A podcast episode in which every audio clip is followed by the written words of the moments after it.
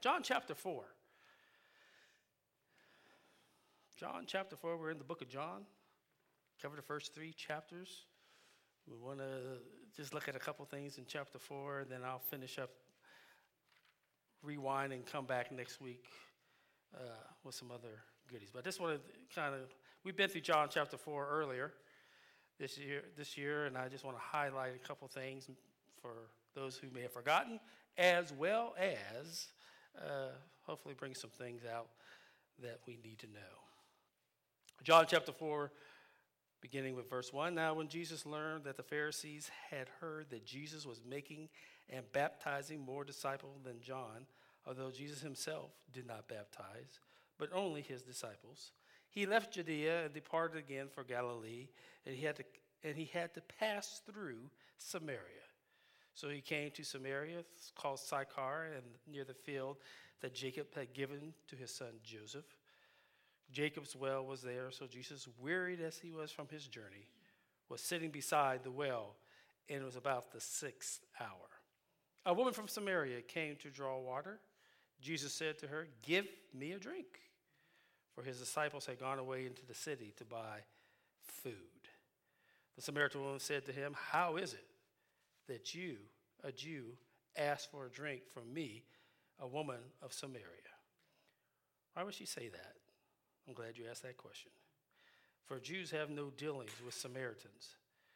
Jesus answered her, If you knew the gift of God and who it is that is saying to you, Give me a drink, you would have asked him and he would have given you living water.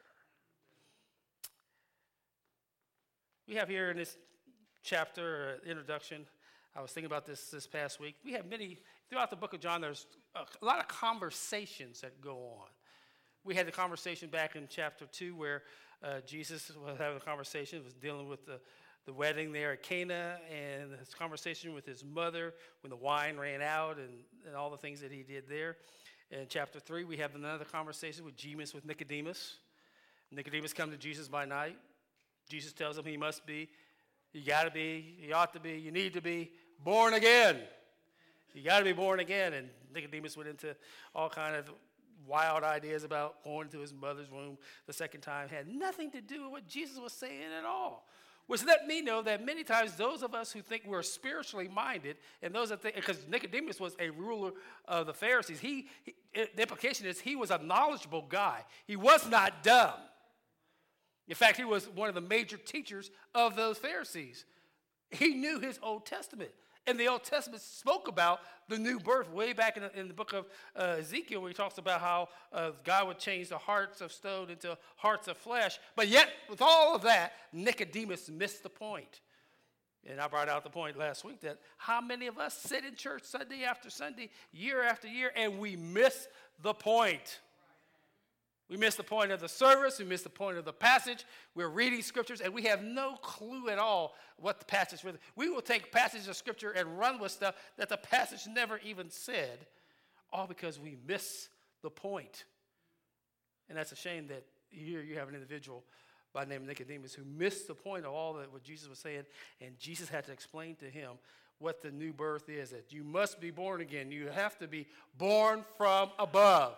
There has to be a work of grace in your and my heart that demands a change, a transformation from old to new. The old timers didn't know all the theology, didn't know all the correct things to say, but one thing they had right was I looked at my hands and my hands were new. I looked at my feet and they were too. He gave me what? A new way of walking and a new way of talking. They didn't know all the theology, but they understood that if a change happened in their life, they were made new. Therefore, if any man what? Be in Christ, he is what? New. A new creature, a new creation. And here in John chapter 4, we have another conversation that Jesus has with a woman from Samaria. And you find out here that uh, in the first few verses here, now when Jesus had learned that the Pharisees had heard that Jesus was making and baptizing more disciples than John. You had the, the sect of John the Baptist, and now this Jesus that was on the scene. And many of John's followers were getting kind of upset and maybe a little jealous that now there's another group. And John had already told them, Look, I must decrease that he, Jesus, might increase. And one of the problems we have, even I think sometimes in churches today, is you know we look over certain churches and we go, "Why, gosh, they're really growing leaps and bounds. Things, something's happening over there. Why can't that happen over here?" There should be no jealousy in the in the ministry of the word. If your church is growing exponentially, leaps and bounds, we ought to be praising God for no other reason that souls are what being saved. So here they were. They were. Oh, wait a minute. Those John the Baptist, those little Jesus people, the followers of Jesus, they're baptizing more than us. What's going on here, John? Again, they miss what John had told them. I must step back, I must decrease, that he who is the Messiah might increase. So they missed it. They were upset. They were a little, you know, anxious about what was going on. And so because of that, Jesus left, leaves uh, Judea. He departed again for Galilee. And verse 4 says, here it is, he had to pass through Samaria. Not that it, it doesn't give us the implication that he had to go through Samaria, like a matter of fact. It says he had to go through Samaria. Implication being that Jesus needed to get somehow to Samaria. Now, you understand, we went through this before the fact that the, the, the uh, Samaritans and the Jews did not mix. Jews would go way out of their way not to go through Samaria. If they want, if, they could, if they had to go anywhere, and the, the distance between going through Samaria was less than them going around it, they would pick the other one to go all the way around. If they could save five miles by going through Samaria, they wouldn't do it. They would take 20 miles to go around it just to make it there. Doesn't make sense because all it was was they considered the Samaritans not people that they should be associated with. Samaritans were half breeds, a mixture people that nobody really like to be allowed, like to be around. So, in the eyes of the Jewish quote established people, you know, I'm a Jew. Uh, you know, I am of the house of Jacob, Abraham, Isaac, and Jacob. I belong to the sophisticated folks of the day. I will not dirty myself by going through Samaria. Oh no, you need to step and bow down at, at my feet before I will ever, ever go through Samaria. Jesus is like, on the altar of his heart, he had to go through Samaria, which means he was on a mission. I put down here a divine appointment. I was sharing with uh, Larry Spielman this past week. Uh, he was trying to fill me in on this uh, hope over heroin. And uh, I said, you know what, brother? And I think I may have shared it a little bit with on Wednesday night. We were talking. I said, you know why the church doesn't want to get involved in stuff like this? It's real simple. It's messy. It's messy. We don't like mess. We like our own quaint little world with our own little quaint selves and our own little quaint little churches. We don't want people who don't look like us or dress like us or smell like us.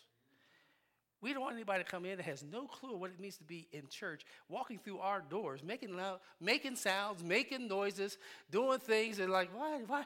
Because ultimately somebody's to say, what are they here for? They're here because they're looking for an answer to life's problems.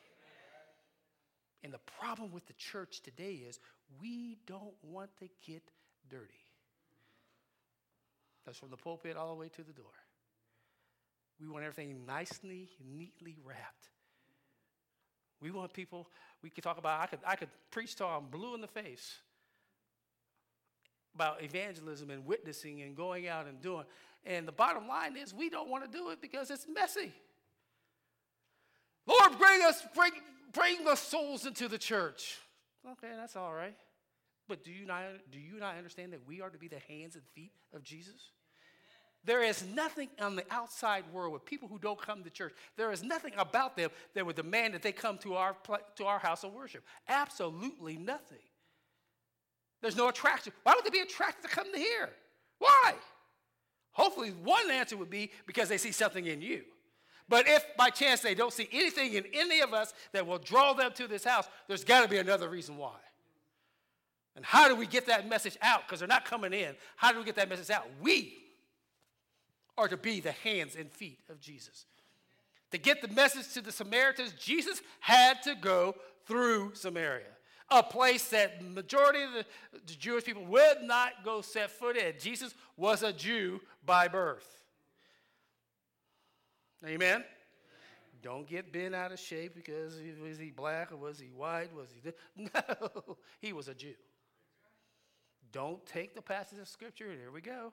Bend it, turn it the way you wanted to speak about. Well, he had hair as, a, as wool and all that, talking about, well, that means he was black.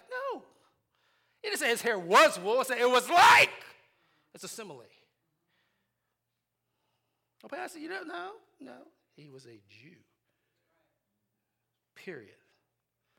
No blonde hair, blue eyes, no afro, and dashiki. He was a Jew.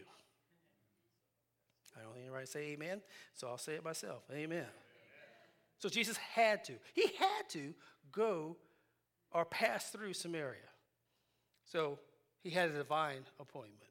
Why he had this divine appointment is because there was going to be somebody there that he needed to talk to. Do you ever think that sometimes God puts us in places where we need to be just because somebody needs to talk to you? You're the answer. You're the reason why you're supposed to be there. Because if you and I are available, God will take our opportunity to be at a certain place to say, oh, and then have you, ever, have you ever had this happen? You're at a place and something comes up and you say something, and then rewinding back later, you go, oh, I know why I needed to be there. Because I had to say something. Or somebody said something to you. Amen? That's why Jesus' divine appointment was he had to be in Samaria, but also there, there was going to be somebody there that he needed to talk to. He had to have a conversation with. Now, I talk, talk about this, the conversations of Jesus. A conversation indicates that there was some time spent what? Talking. A back and forth. If you're conversating with somebody, it's a give and take. They talk to you, you talk back to them. It's a flow going on here. It's not one sided, but it's two sided. But with Jesus, Jesus was allowed her, we're not going to get into all of it today, but Jesus allowed her to be able to conver, converse with him, and he was bringing to her the information that she needed. Catch what he says. Why was he there? Verse 7. There was a woman of Samaria. She was doing what she normally does. She came down to this well to draw water. Jesus sees her at the well. Is about 12 o'clock noon, hottest part of the day. We learn later on in the, in the chapter the reason why she came down, she came by herself.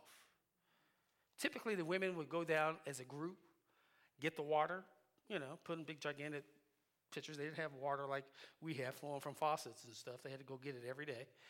But she's by herself. We learned that later on.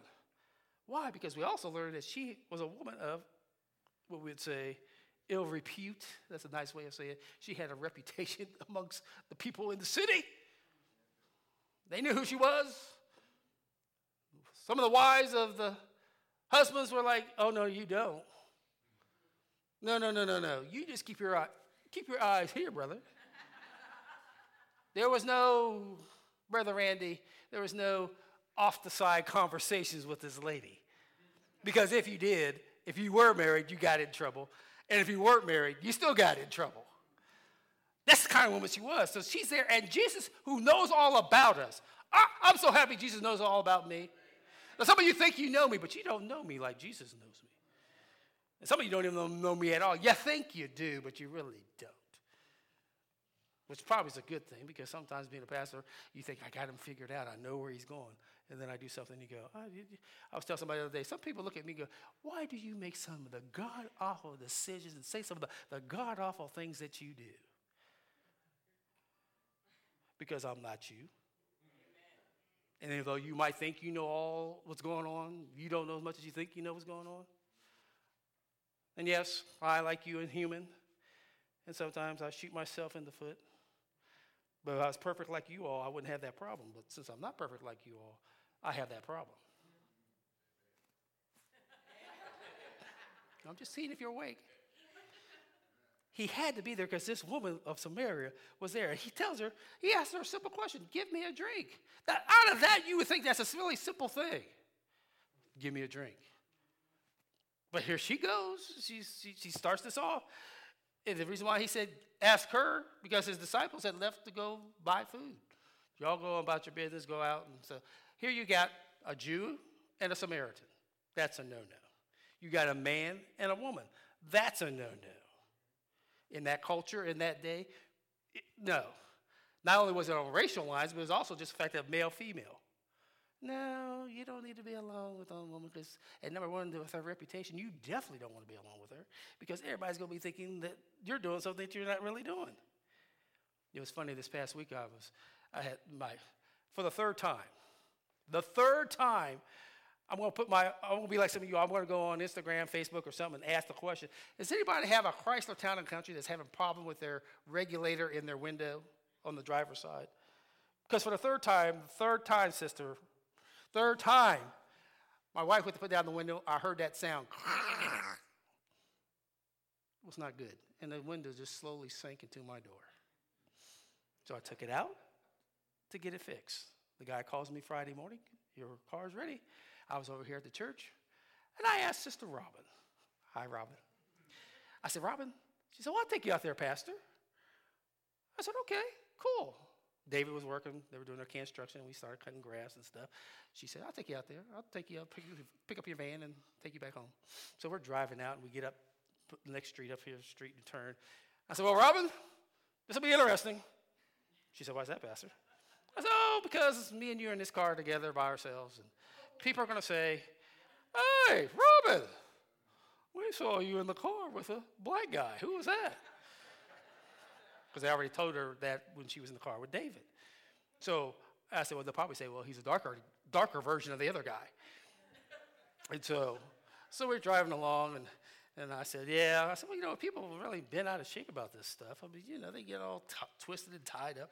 I said, well, then you could just tell them, well, yeah, I was in a car with a black guy. It was the brother of the other guy I was in the car with. That gives them a whole other thing to talk about. There you go, sis. And I thought to myself, I said, you know what? I understand the principle, but we need to be very careful that we don't allow the devil to tie us up from not being able to do things. I mean, you, are going to think what you're going to think, no matter if, if I do or don't. Now, I will admit that probably doing it may put more heat on me than not, but hey, I'm used to heat. I've had heat all my life. So we know, and God knows. So if you've got problems with it, see me after church.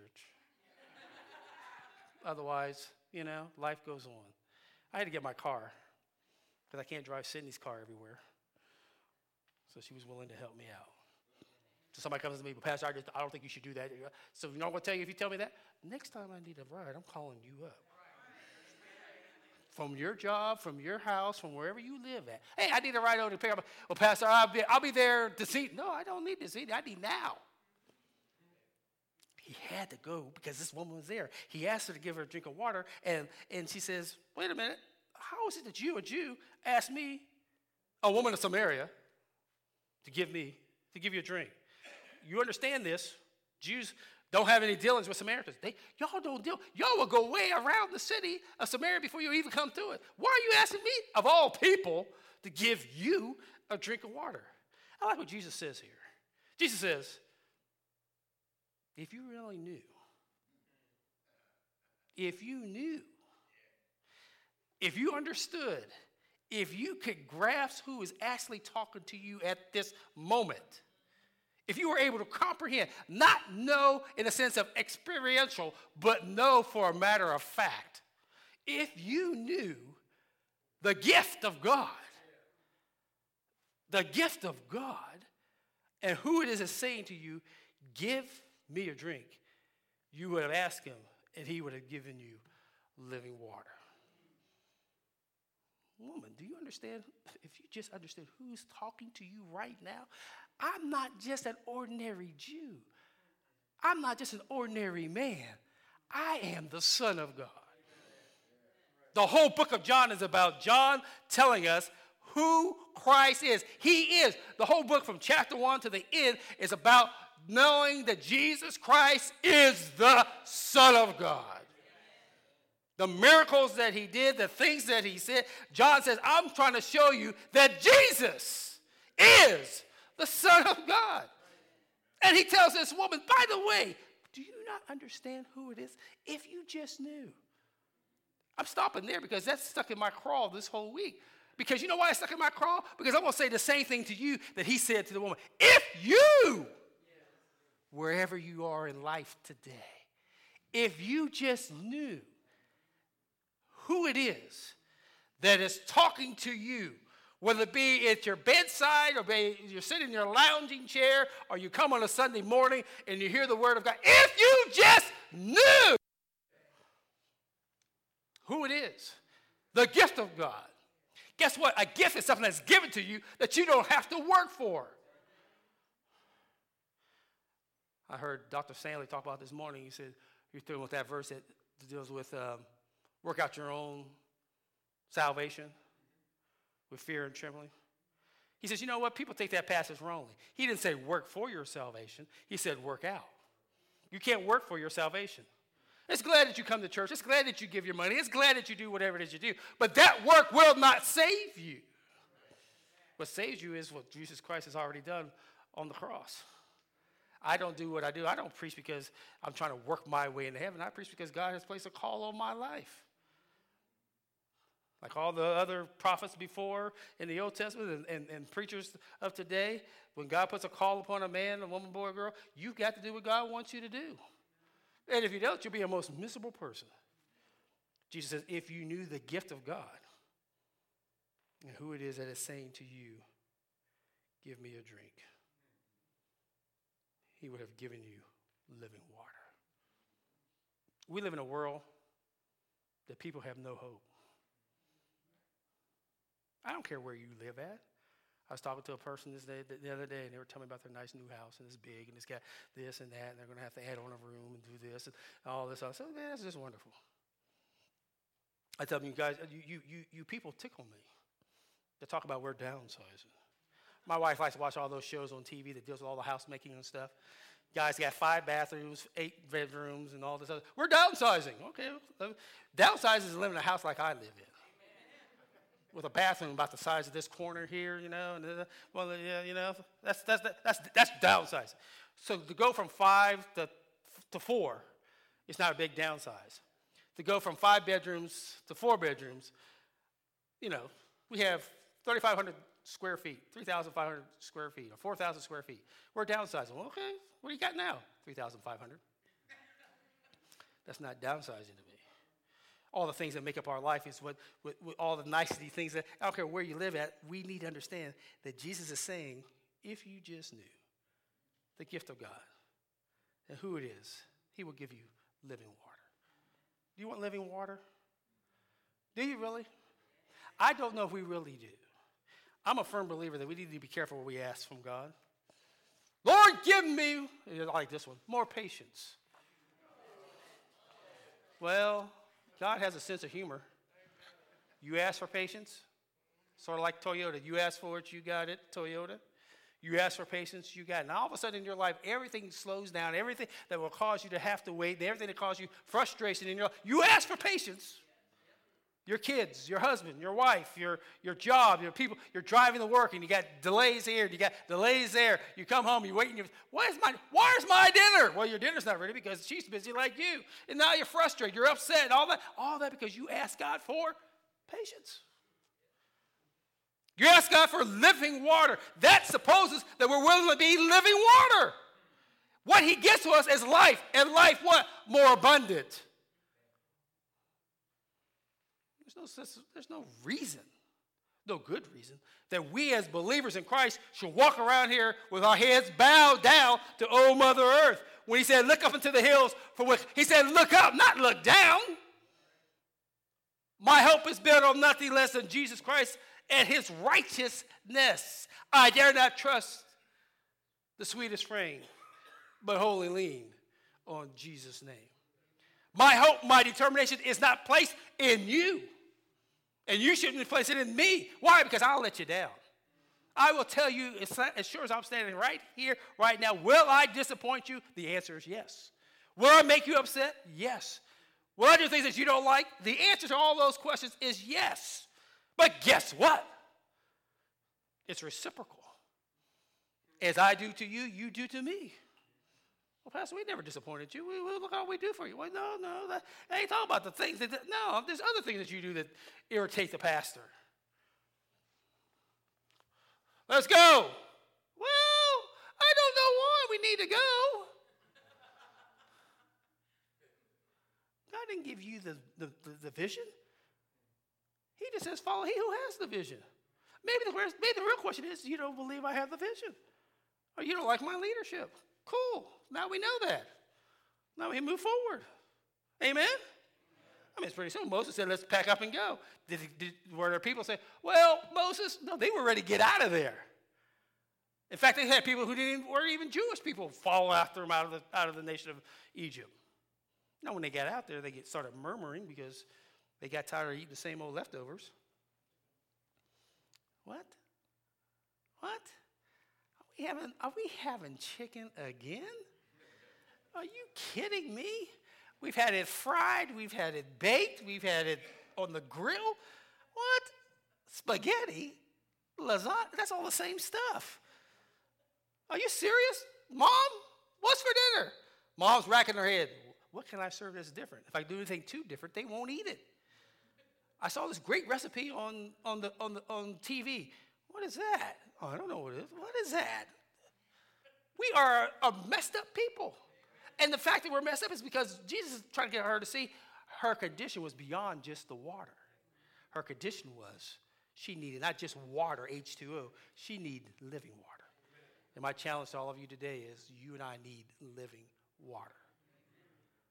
We need to go to that well that what? Never, ever runs dry. Have I run dry? Yes. Have you run dry? In case you think you haven't, I'll answer the question for you. Yes, you have.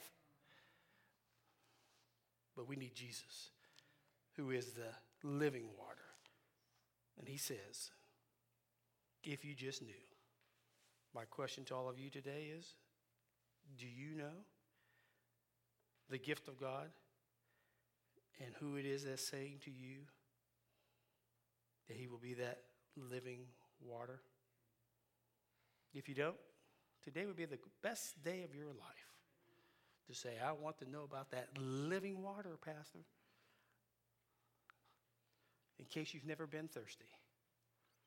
Anybody ever been real thirsty? Anybody? I mean, you've been out there doing whatever. You, you're like, I, I need something to drink. Now, the right thing to drink. You know, I get myself in trouble, but yes, the right thing to drink. They say the best thing to drink is water. Now I know some of you, you know, you like the suds and all that other, you know, you got, you know, well, Pastor, you know, a hot day, come home from work, I, you know, I got to pop a cold one here. I ain't gonna say yay or nay. I'm just gonna leave that between you and God. But uh, sometimes I remember when I worked at UPS, it'd be so hot, I'd have my thermos filled with water, and I'd pour it on my head and pour it down my shirt. And drink water. Because really, honestly, nothing satisfies like good old water. We're out here cutting grass and it's dusty now. I'm like, I need some water. Take one to David. And we get, and it's ah. Just think about going ah for Jesus. Because he what? Satisfies. Does he not? Can you say that for yourself that Jesus satisfies? I can speak for myself. He satisfies. Father, we thank you for your word that you truly satisfy. You asked a simple question, give me a drink, and then you followed up, hopefully, that she will respond because you ask her about not just physical water, but that living water. But today, Father God, there's somebody here, whether they're saved or unsaved, they need to know that you will be that living water in their life. If we just knew, if we just comprehended who it is that speaks to the altar of our heart, we would be willing to be that man, woman, boy, or girl that makes a difference in this world today. Touch, bless, lead, and guide. And we thank you for what you are going to do this oncoming week because we have a divine appointment with you and that you're going to be there standing by our side. And you're going to ask us the same question Do we know who it is that's talking to us and is willing to give us that living water. Thank you. In Christ's name we pray. Amen.